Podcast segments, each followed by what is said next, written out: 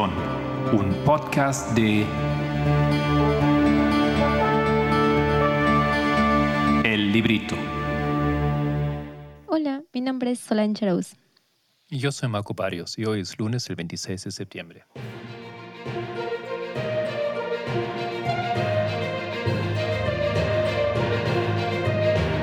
Los temas del movimiento.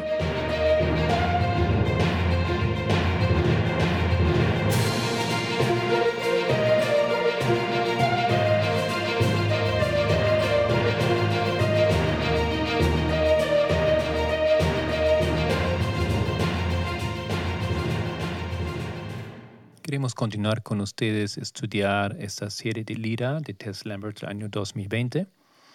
Hoy um, vamos al cuarto tema de Elia, que se llama en inglés los enlaces de conexión. Si no sabes qué es eso, ya lo veremos ahora mismo. Bien, en esta presentación la anciana Tess introduce el tema con una pregunta que fue hecha a ella y es la siguiente pregunta. ¿Es posible para el anciano Jeff cambiar y aceptar la verdad como Miller lo hizo durante sus últimos días? A esta pregunta ella va a responder de forma muy detallada, em, parte por parte, y va a ir desmantelando la pregunta hasta poderla responder de una forma clara y que no quede duda o confusión alguna. ¿Quieres empezar? Bueno, creo que si ustedes han escuchado las, últimas presentaciones, los últimos podcasts, van a darse cuenta que hay un gran problema aquí en esa pregunta. Y primeramente hay que analizar esto, porque la pregunta supone que Miller sí se arrepintió o adoptó la verdad en los últimos días. ¿No es cierto? Sí. Pero ¿qué hemos visto? Y ya hemos escuchado eso varias veces. Miller, em, hemos leído, de hecho, no ha aceptado el clamor de medianoche en ningún momento. Lo dice y después explica en realidad por qué no lo hace. ¿Tú quieres recordar un poco cómo fue esto con los días? Claro. Miller, em, hemos leído una cita de Elena White que se encuentra en Forum, si no me equivoco. Y esa, esa cita, él escribe una carta a Himes el 6 de octubre y en esa carta él le dice a Himes que él estaría doblemente decepcionado si Cristo no vendría dentro de los dentro de 20 de 20 o 25 días. Entonces, hemos visto en el estudio anterior, ah, perdón, la cita era FOME 54.2. Vimos que em, la anciana Tess, ella traza una línea donde ella pone el comienzo del 6 de octubre y em, traza los 20 días del 6 de octubre y vemos que Miller apuntaba a la fecha 26 o mm, a la fecha 31 de, de octubre. Disculpa, um, ella, ella inicia esta línea, ¿no es cierto?, en el 6 de octubre, porque eso fue el día en que Miller escribió la carta. Exactamente. Y vemos cómo Miller apuntaba hacia esas fechas, el 26 o el 31 de octubre. Pero esto daba em, claramente una indicación de que él no había aceptado la fecha. Si bien él había visto gloria y había visto que había visto el mensaje de Dios en este, en este, en este estudio, en el mensaje de Snow, él no había aceptado del todo el mensaje, él no había aceptado la fecha, había aceptado el tema de las fiestas de otoño. Correcto. Él había aceptado la aplicación de las fiestas de otoño y desde luego entendió que, bueno, tiene que ser en octubre em, en el calendario de Helios. Pero él básicamente dice, sí, lo acepto, veo luz en esto.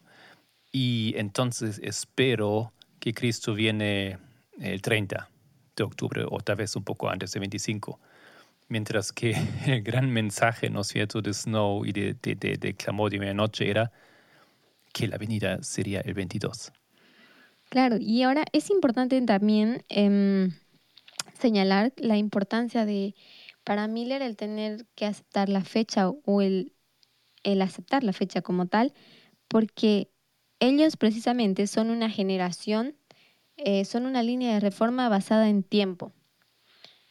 Desde el comienzo vemos, por ejemplo, el primer mensaje angelical con 1840, con la caída del Imperio Otomano. Vemos que está el tiempo de mm, el diagrama cuando ellos marcan el 19 de abril, entonces toda esa línea era una cuestión de tiempo y no era cosa liviana el rechazar la fecha. La fecha en la historia millerista era la parte clave del mensaje, la parte que ellos debían corregir en su error. Porque recordemos que el 22 de octubre es la corrección al error que tuvieron el 19 de abril de 1844. Muy bien. No, ellos eh, no tenían problemas en realidad de entender las fechas.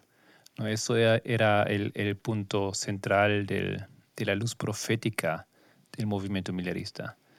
Entonces, em, se, se esperaba que ellos entiendan la fecha. Tenían todos en sus manos para comprender esos cálculos. Lo que sí em, era aceptable, básicamente, a ver si tú lo ves también así, es que ellos podrían haber hecho errores en la aplicación del evento. Exacto. Todos sabemos que los mileristas estaban errados en el evento, pero la fecha eran correcta. El mensaje del clamor de medianoche contenía la verdad en las fechas. Y vemos claramente que ellos tenían un problema de geografía en cuanto al lugar santo, al lugar santísimo en el que Cristo pasaría. Entonces, reconocemos que ellos tenían un error en el evento desde un aspecto geográfico, pero em, la fecha estaba correcta. Y hay, hay que dejar en claro también que el evento en sí tampoco estaba del todo mal, simplemente la geografía de donde se colocaba ese evento. El evento era correcto, Cristo estaba pasando del lugar santo al lugar santísimo. Perfecto. Entonces, eh, lo que yo entiendo en la respuesta a esa pregunta es que, bueno, la pregunta em, primeramente hay que revisar. Entonces, sí, se puede preguntar si, si eh, el anciano Jeff em, ha hecho tal vez o puede haber hecho un, cambio o, hará un cambio en su aceptación del clamor de medianoche, pero no puedes decir así como Mila, porque hemos demostrado que Mila no lo hizo.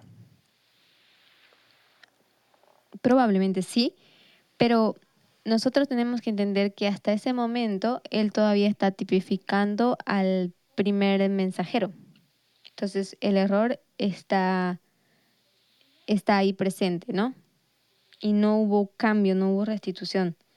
Y el error siempre estaba en la fecha, en el establecer fechas o tiempo. Ok, em, pero ahora ver, para ver si, si él puede em, cambiar su opinión o tenemos que recordar, ¿no es cierto?, que esa pregunta sí son 2020, o sea, estamos hablando de algunos años atrás. Si él en aquellas alturas, eh, después 2019, septiembre, si él puede cambiar su opinión, entonces, eh, una vez más, en la respuesta, la anciana recurre al modelo de la, de la línea de reforma, ¿no es cierto?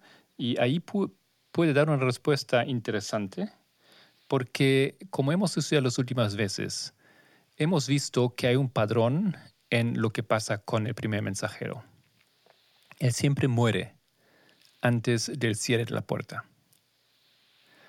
Y ese cierre de la puerta, ¿qué, hito sería en nuestra línea? Creo que te refieres al hito de 2019. Antes del cierre de tiempo de gracia, el primer mensajero muere. Y cuando hablamos de la muerte del primer mensajero, tenemos que em, respetar lo- la simbología, tenemos que respetar nuestras líneas, porque antes, en la línea de Moisés, Juan era completamente eh, Literal. literal, gracias. Pero en la línea de Miller es un poco más compleja, porque en la línea de Miller, Miller no muere literalmente, sino simbólicamente o espiritualmente, que significa como, ¿qué significaría para ti em, una muerte espiritual? Bueno, él, mm, él se decidió en este momento de rechazar el mensaje y ser el, el portero de la, de la verdad. Exactamente. Am, morir espiritualmente, la muerte espiritualmente significa apartarse del camino, caer del camino, ¿no? Y el anciano Jeff hizo esto antes de 2019, antes del evento de 2019, poco antes. Y con él em, arrastró a muchos a esa caída. Entonces, Elena White dice que en la historia de Miller, em, después del 22 de octubre, hubo una lucha en su mente por la mentalidad de Miller, ¿no? Entre los asociados eh, de Miller y, y- y la voz del, Espíritu Santo, se puede decir. Él se sentía atraído por el mensaje de Snow, pero sus asociados lo alejaban de este mensaje. Al final, él pierde la lucha y comienza una guerra contra el mensaje. Él rechaza el tercer mensaje angelical, que es que la anciana te explicó en el anterior podcast que mm, ese tercer mensaje angelical hubiese ayudado a comprender el mensaje del clamor de medianoche o el mensaje del segundo mensaje angelical, el segundo mensajero. Y todo lo que él había aceptado hasta ese entonces, incluyendo las fiestas de otoño, eh, del segundo mensaje angelical, se pierde. Porque si tú rechazas una parte del mensaje, entonces rechazas todo. Dios tenía un plan para Miller, pero él lo rechazó. Ambos mensajes. Estamos hablando del segundo mensaje angelical y del tercer mensaje angelical, del cual es parte del sábado también, ¿no? ¿Recuerdas? Sí, Cla- claro que sí. Y entonces esto, ahora sí lo queremos transportar. disculpa, tal vez más una información aquí en paréntesis.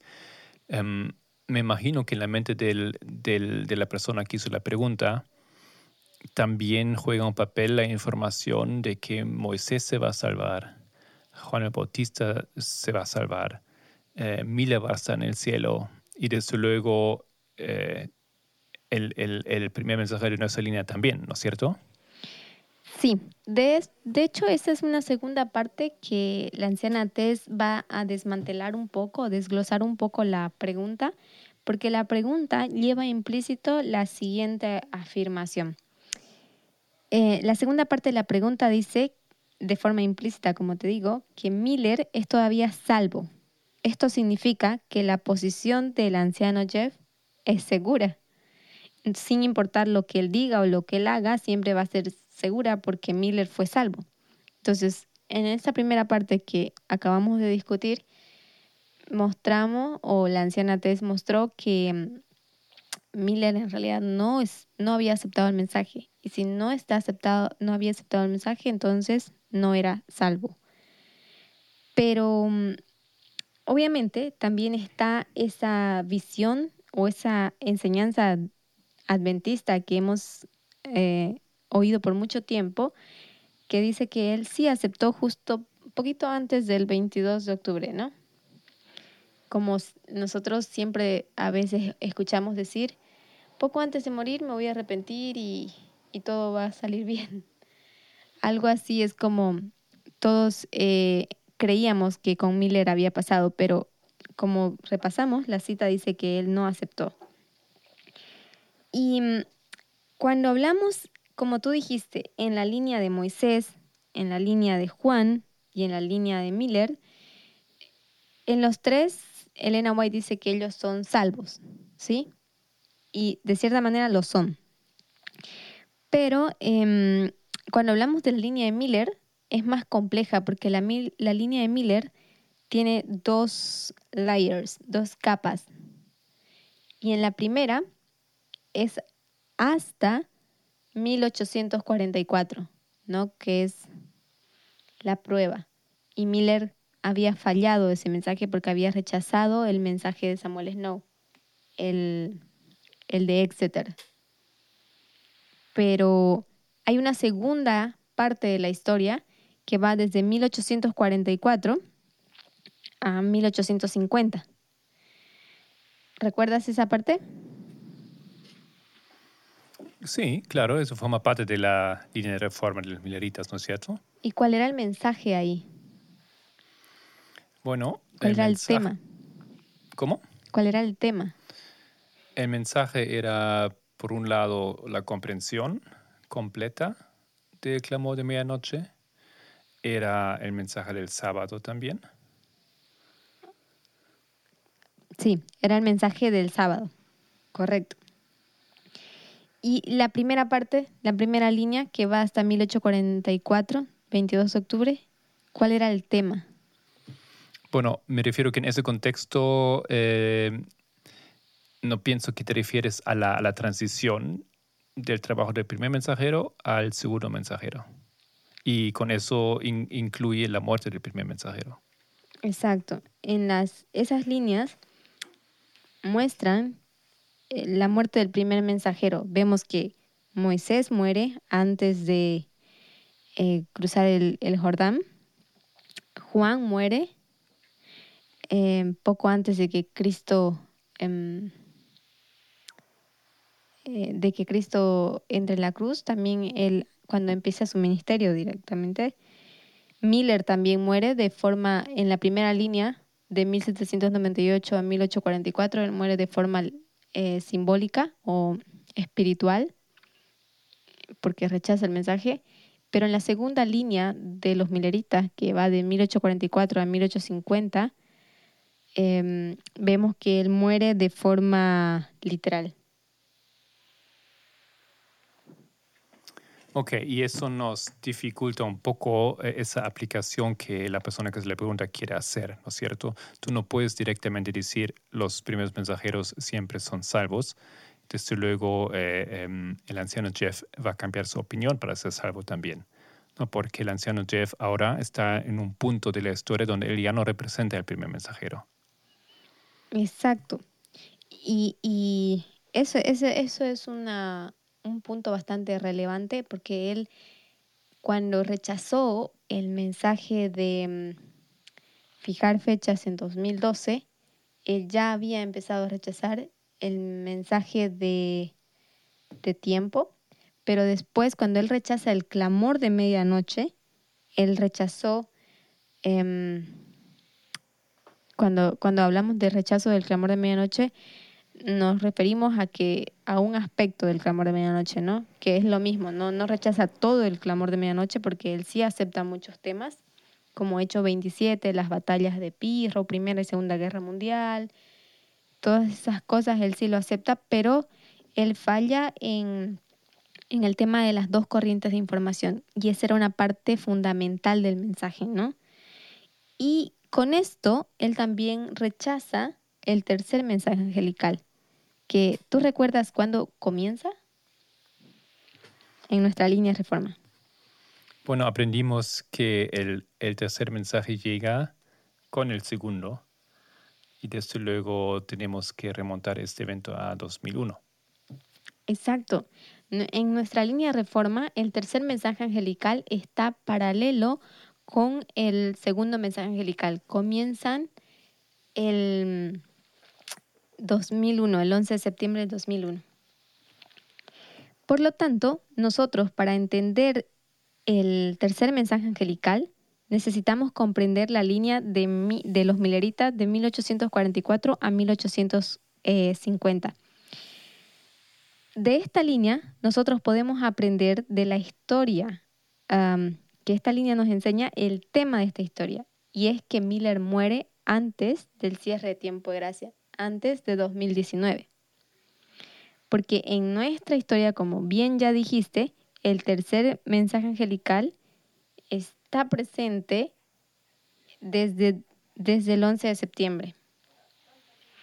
Y hemos tomado como este periodo de la historia de 1844 a 1850 de la historia de Miller, donde el primer mensajero rechaza el tercer mensaje angelical, que comenzó en 1844, que como ya dijimos, el tema era la muerte de Miller. En nuestro tiempo, el anciano Jeff rechazó el tercer mensaje angelical que comenzó el 11 de septiembre del 2001. Y para explicar eso a profundidad, hay que revisar las líneas. Y la anciana Tess va a ser mm, más, va a ir adentrándose más adentro en esto, pero por ahora ella va a enfatizar la historia de Moisés y Juan. Porque la pregunta, si tú recuerdas, lleva una comparación de mm, Miller con Jeff. Pero ella ahora va a introducir a esa comparación Moisés y Juan. ¿Tú recuerdas esta comparación que ella hace? Ok, en, esas historias de, esos dos primeros mensajeros, em, estamos hablando siempre de la línea de reforma de Israel antiguo y vemos tal vez un, modelo más simple de primer mensajero. E, es más complejo en el caso de Miller y también en esa historia. Pero en ambos casos, el primer mensajero llega, es el portavoz del mensaje em, y él muere literalmente antes de la cruz o antes de ese hito que es representado por la cruz o que es representado por, por 2019 en, en nuestra línea. Pero no es tan simple en la línea de Miller, porque Miller em, en el hito paralelo que sería 22 de octubre de 44 no muere, no muere literalmente, continúa, ¿no es cierto? Y en nuestra línea de 2019, em, el anciano Jeff tampoco murió, solo espiritualmente. Continúan trabajando y oponiéndose al mensaje. Exactamente. Ese es un buen, ese es un buen resumen, me pareció. Fue conciso y claro.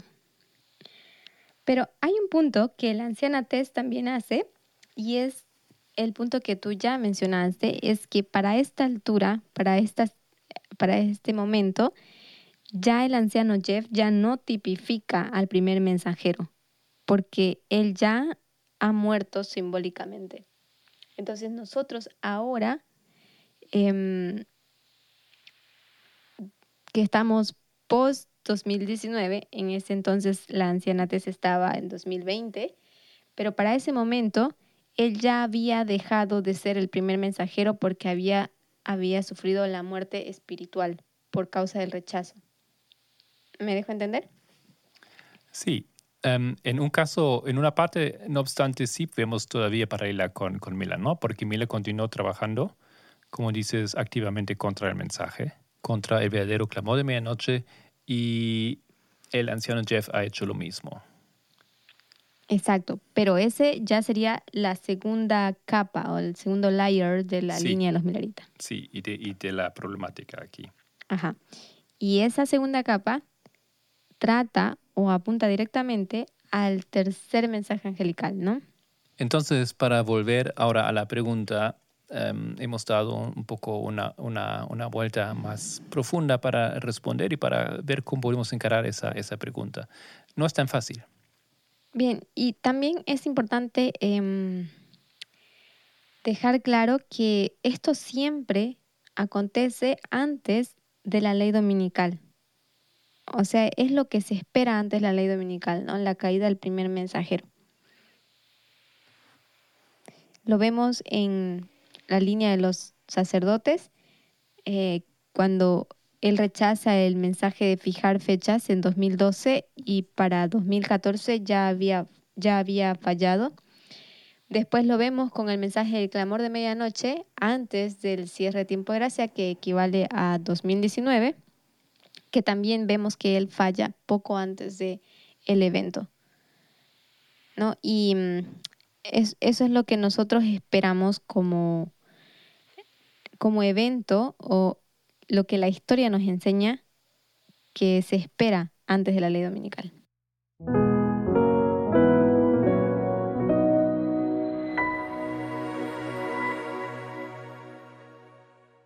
Bueno, cambiamos un poco el tema ahora, porque la anciana Tess ahora en una segunda parte se dirige nuevamente a las líneas de reforma, que han sido eh, el tema en gran parte de, de, de este campamento.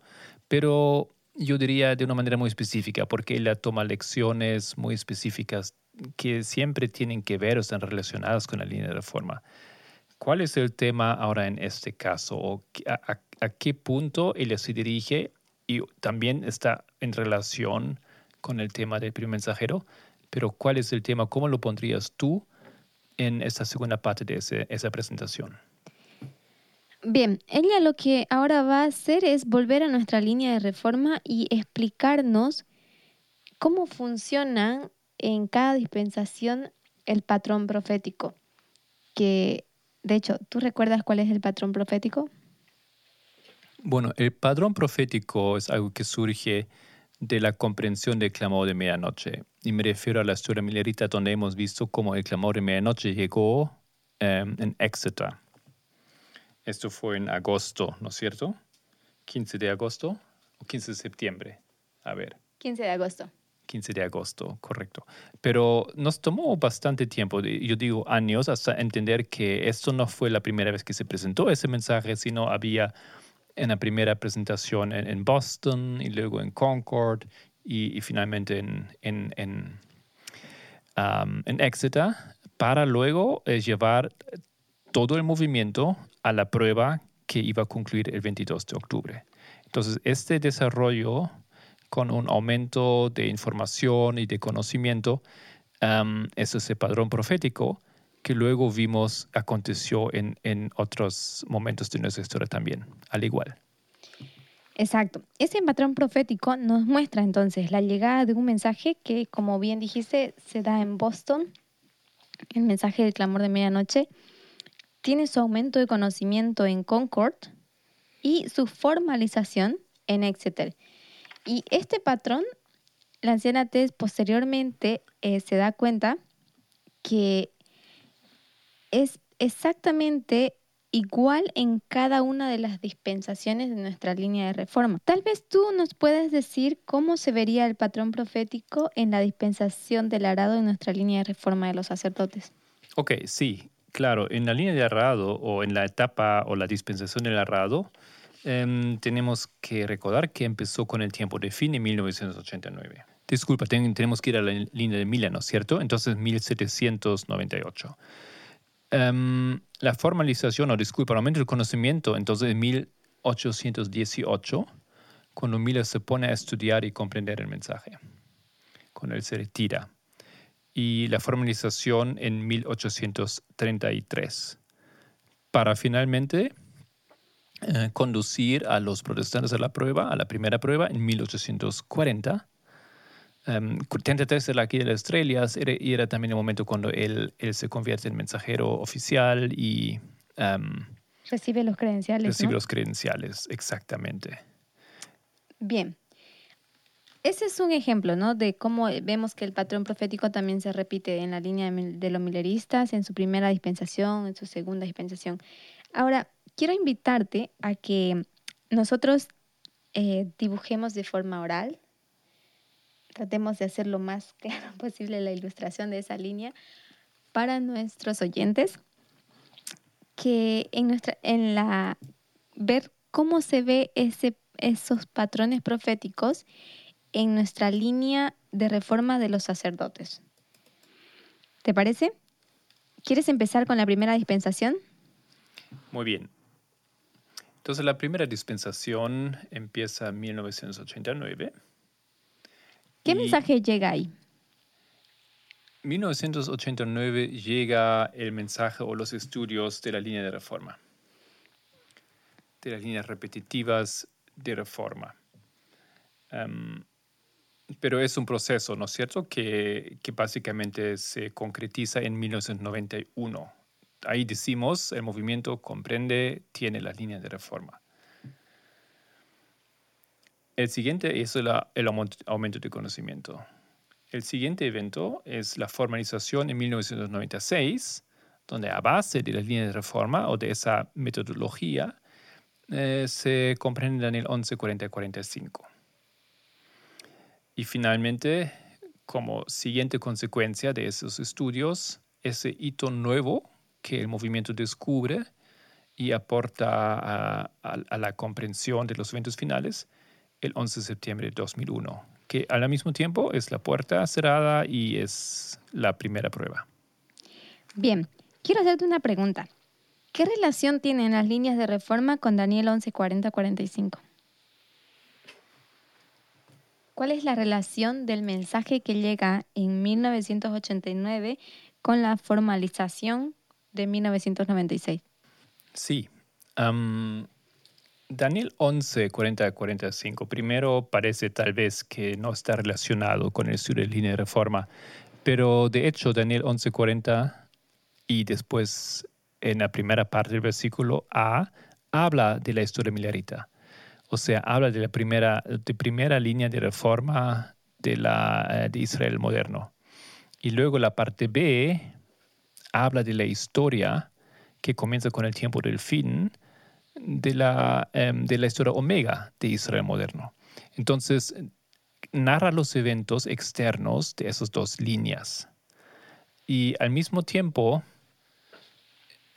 trae este mensaje a nuestra realidad, al tiempo presente, nos involucra de repente, no es un estudio bonito de algo que aconteció en algún momento de la historia, eh, sino es algo que, que nos enseña y que nos dice, ahora tú formas parte, tú estás ahora, de hecho, en este momento dentro de esa línea. ¿Y qué demanda esta formalización del mensaje?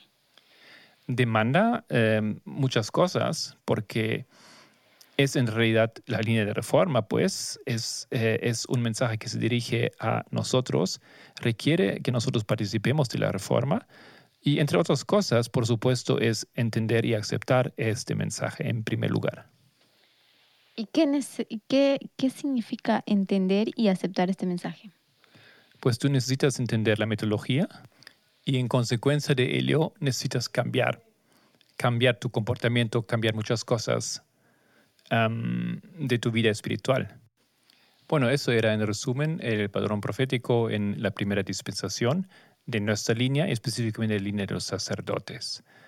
¿Nos puedes resumir también ahora la segunda dispensación?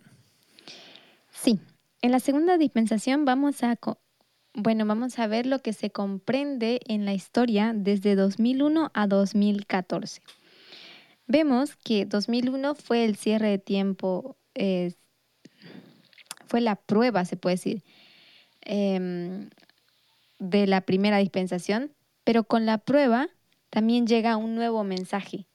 Y en 2001 se llegó un mensaje para nosotros, se deselló un mensaje que es el mensaje de los 2520, que ese mensaje ha ha llevado por un desarrollo también a través de ese, ese periodo.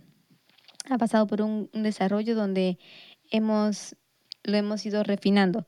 Pero lo que el mensaje de los 2520 nos muestra, que hay dos periodos proféticos de 2520 que nos lleva uno a 1798 y el otro a 1844. ¿Sí? Y también vemos otra vez el modelo de, las líneas en esta historia.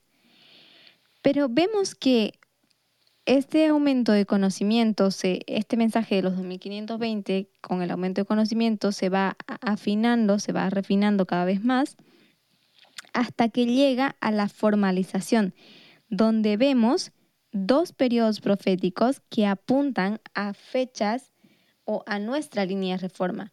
Por ejemplo, vemos el periodo profético de 126 y de 151 años que apuntan a 1989 y también tenemos estos mismos periodos proféticos que nos apuntan a 2014.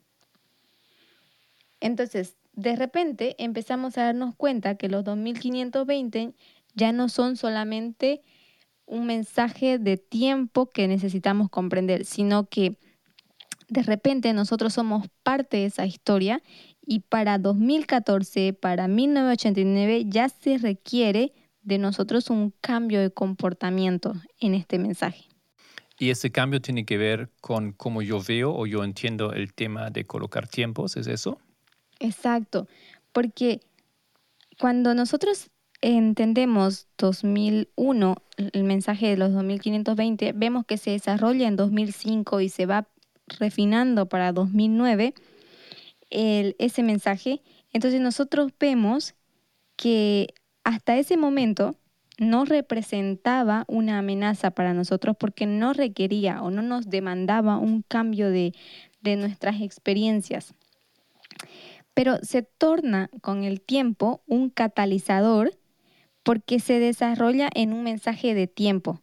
De repente, em, el mensaje de los 2520 empieza a indicar que nosotros podemos sí fijar fechas. Entonces sí se torna un mensaje de tiempo. Ahí es donde tenemos el, fundamento de por qué fijamos fechas. Y esto nos lleva a, como dije, a 1989 por dos periodos proféticos de 126 y de 151 años, ¿no?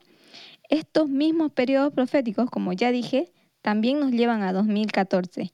Y cuando estamos en 2014, entonces sí se tornan una amenaza y requiere de nosotros un cambio de comportamiento. Una amenaza para nuestros pensamientos o ideas eh, heredadas, ¿no es cierto? Porque si ahora tenemos que rechazar esto, lo que solíamos creer, tenemos que rechazar nuestra forma de interpretación em, em, que ya, ya no es correcta o ya no es actualizada y tenemos que aceptar cosas que pensábamos que no son bíblicos. Exacto, porque como adventistas habíamos pensado o habíamos entendido siempre por cómo leíamos Serena White que no debía haber otro mensaje de tiempo después de 1844, 22 de octubre. Pero este mensaje, entender los 2520, nos ha mostrado que nosotros sí podemos y debemos fijar fechas para que el pueblo pudiese estar preparado para los eventos y saber cuándo debían estar preparados. Muy bien. Entonces, como la anciana lo dice, al comienzo el mensaje es bonito, es interesante, em, a la gente le gusta, pero en la parte final ese mensaje se pone incómodo porque, como ya dijimos, tú tienes que cambiar algo. Te llega, eh, llega directamente a, tu mente, a tu corazón, y tú estás involucrado. Ya no eres espectador, sino eres participante. Escritor de la profecía. O escritor, correcto. Muy bien, entonces eso era la segunda em, eh, dispensación y ahora viene la tercera que comenzó 2014 y va hasta 2019.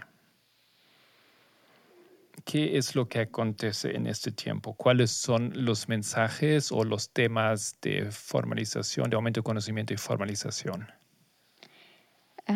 bien, el mensaje que llega es el mensaje del rey del norte y el rey del sur, ¿no? Los estudios de la Primera y Segunda Guerra Mundial. Todos cuando estábamos en 2014 llegó estos mensajes de el rey del norte y el rey del sur, realmente a todos les gustaba mucho esos estudios y les resultaba como fascinante ver la lucha del rey del norte y rey del sur en las diferentes batallas que se introducen eh, con el tema de Hechos 27, eh, la batalla de Pirro y los elefantes. Este estudio se abre em, con todas estas batallas y las guerras en la historia. O sea, el abre, se da paso a través de esas batallas que ya ocurrieron en la historia y en las guerras también. Por ejemplo, si dijeras a un adventista que estamos viviendo en la Tercera Guerra Mundial, ¿tú qué crees que sucedería si le dijeras, mira lo que sucede con Trump y Rusia? Bueno, si tú te refieres a, a la comprensión que nosotros tenemos, ¿no es cierto? a la relación, a lo que la guerra espiritual que acontece ahí, según la profecía. Entonces yo pienso que, bueno, yo sé que los adventistas no lo aceptan. Exacto, ellos probablemente los rechazarían. este estudio.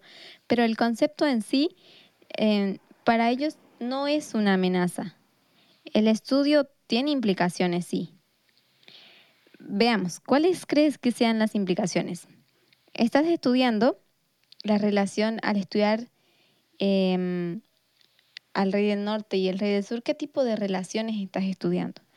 Eh, eh, eso es la relación entre iglesia y Estado. Y creo que ahí es el punto donde estamos acostumbrados a estudiar y ver esa problemática. Y eso no, no es problemático para el adventista ver o estudiar o aceptar, ¿no es cierto? Sí, pero cuando estudias la relación iglesia y Estado y vas a su simbología, en realidad, ¿qué tipo de relación estaríamos estudiando? Bueno, es la, ¿te refieres a la de una pareja, hombre y mujer? Ya, no necesariamente pareja, pero sí, la historia, la relación hombre-mujer. ¿sí?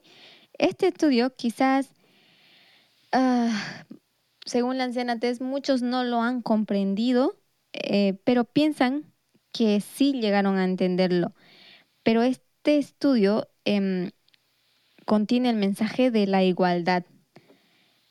Y todos dicen, ah, sí, claro, lo vemos porque vemos, por ejemplo, a Obama y a Clinton en la escena, en los escenarios, y pues ellos son un hombre y una mujer, y es un hombre de, es un hombre negro y una mujer que nunca se ha visto en los Estados Unidos, ¿no?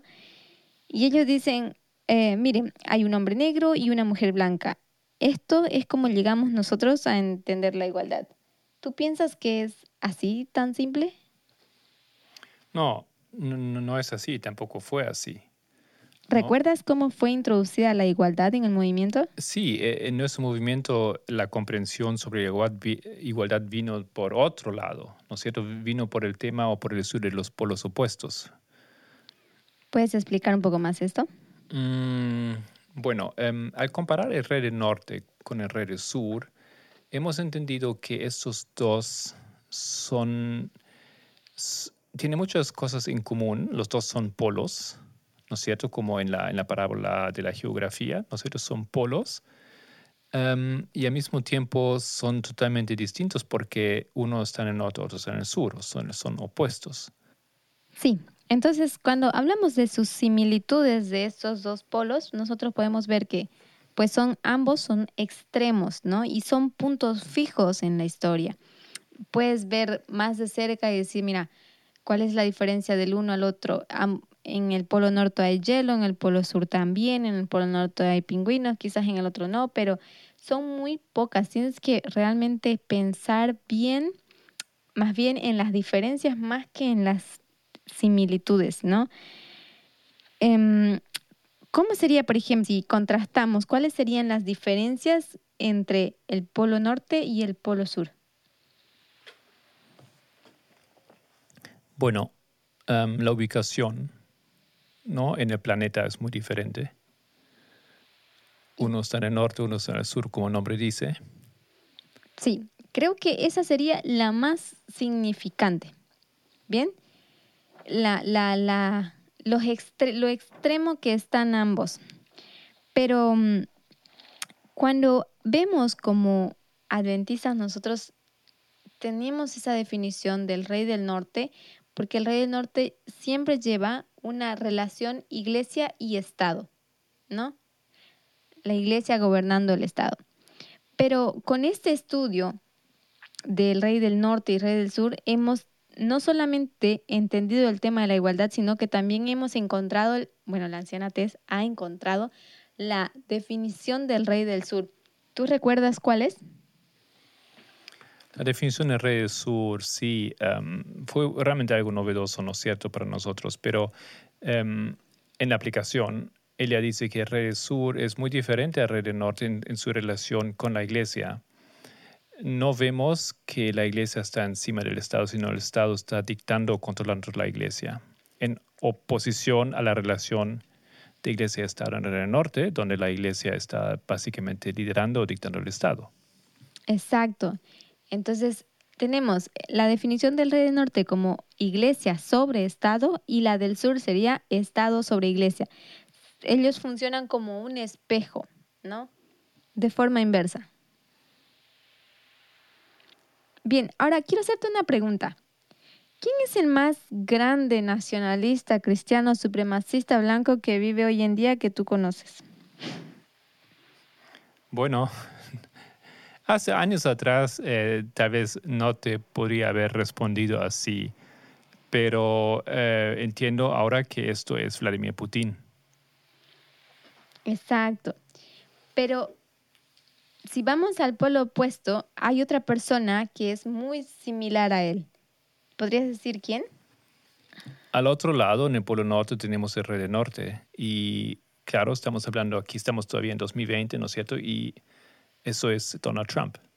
Exacto. ¿Y recuerdas cómo es que Donald Trump em, llegó a existir? Digamos, ¿cómo es que llegó a ser tan popular? Bueno, Donald Trump hizo algunas concesiones importantes, ¿no? Creo que em, recordamos que su papel o su, su postura a, diferentes puntos no estaba muy definido, pero eh, a lo largo de su campaña electoral, él empezó a darse cuenta y fue aconsejado, imagino, para prometer a los evangelicales, entre otras cosas, que él iba a, luchar por los puntos que ellos tenían en mente. Exactamente. Gracias a los cristianos en, en América, ellos lo que hacen es mirar a Rusia, ver cómo ellos tratan a personas homosexuales, cómo tratan a las mujeres, cómo controlan el sistema de inmigración, eh, ven cómo Putin protege a la Europa blanca, entre comillas, y estos americanos dicen, bueno, queremos a alguien, alguien como él que lidere Estados Unidos. Y entonces tenemos a Steve Bannon, quien dice, necesitamos aprender de Rusia.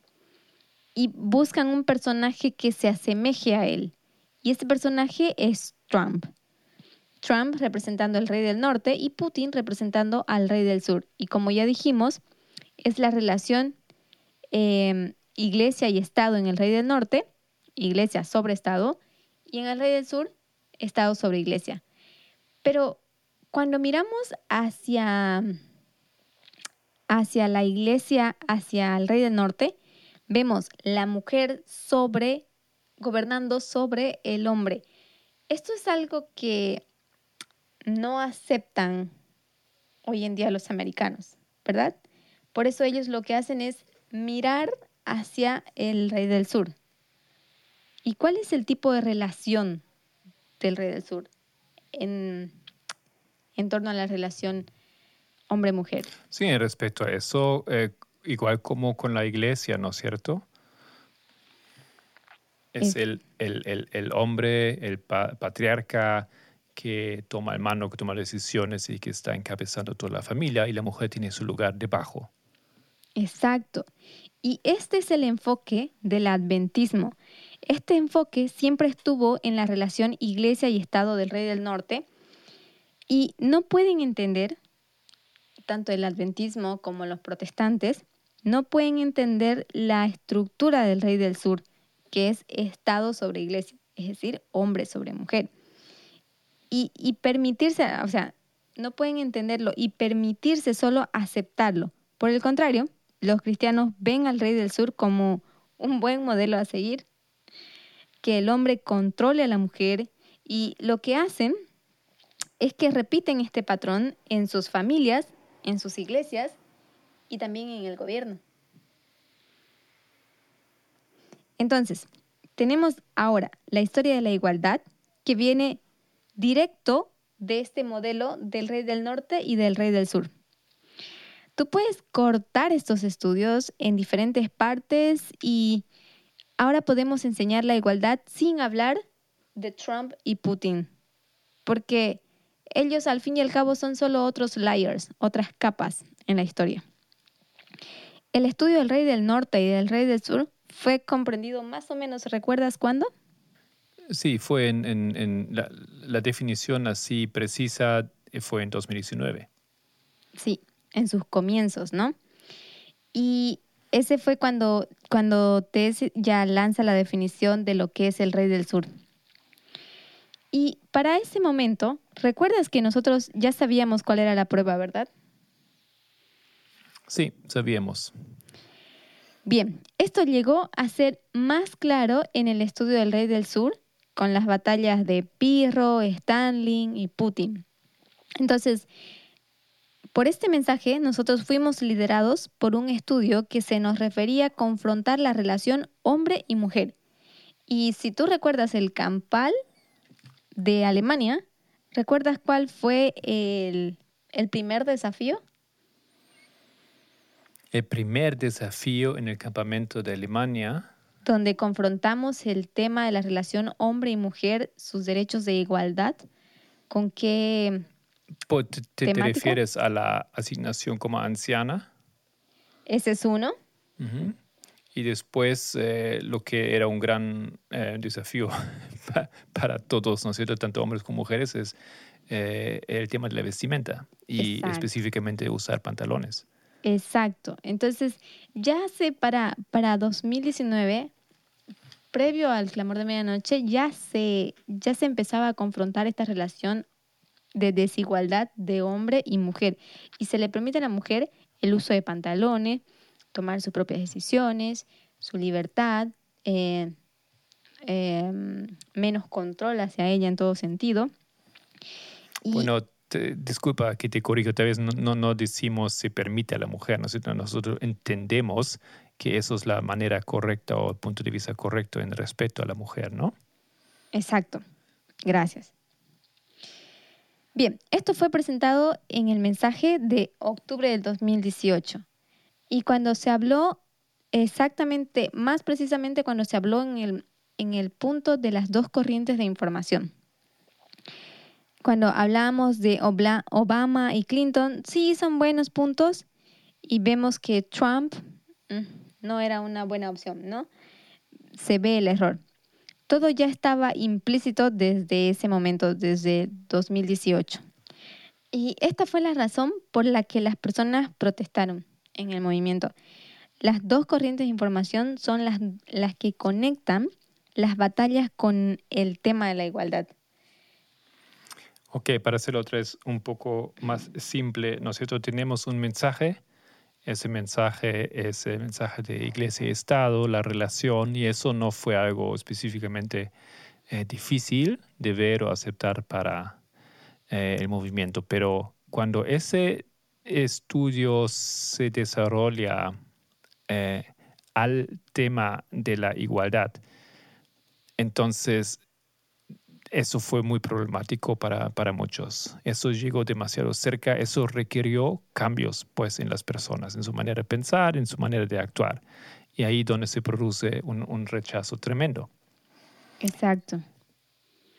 Y luego en, en el siguiente tema, ya la anciana T se empieza a introducir en este, en este video em, el uso correcto de la metodología y de la historia en la metodología, ¿no?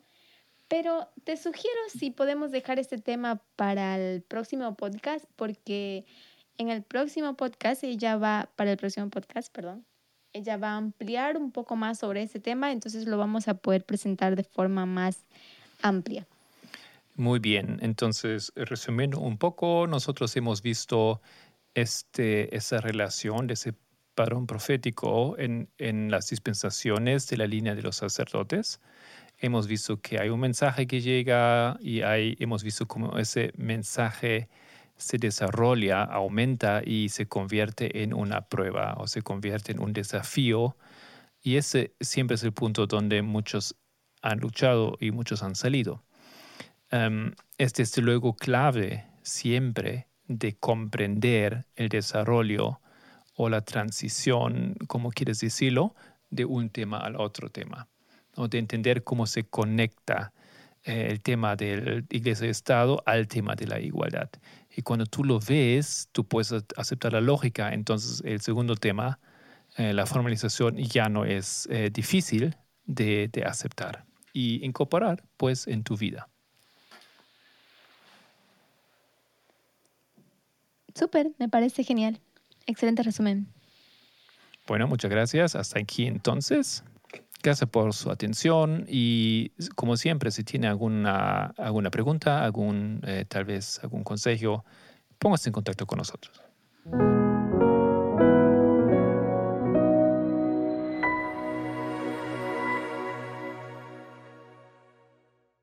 En los estudios de la semana he tenido un, eh, un estudio con el grupo. Em, recapitulando o tratando de entender qué acontece actualmente con el Red Sur.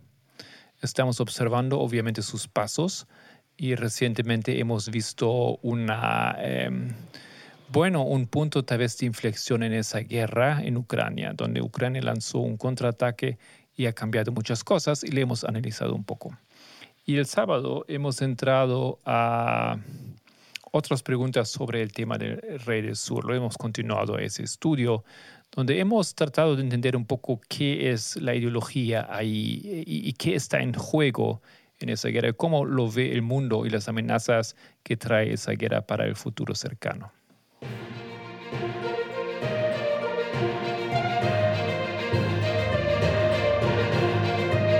Esto era los temas proféticos del movimiento en Mis Palabras.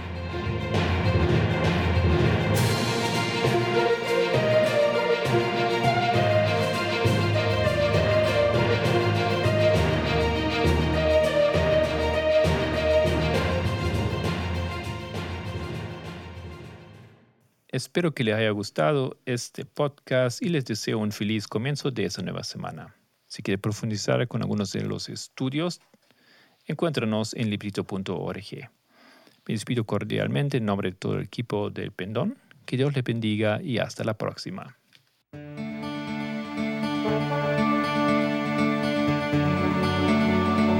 El Pendón, un podcast de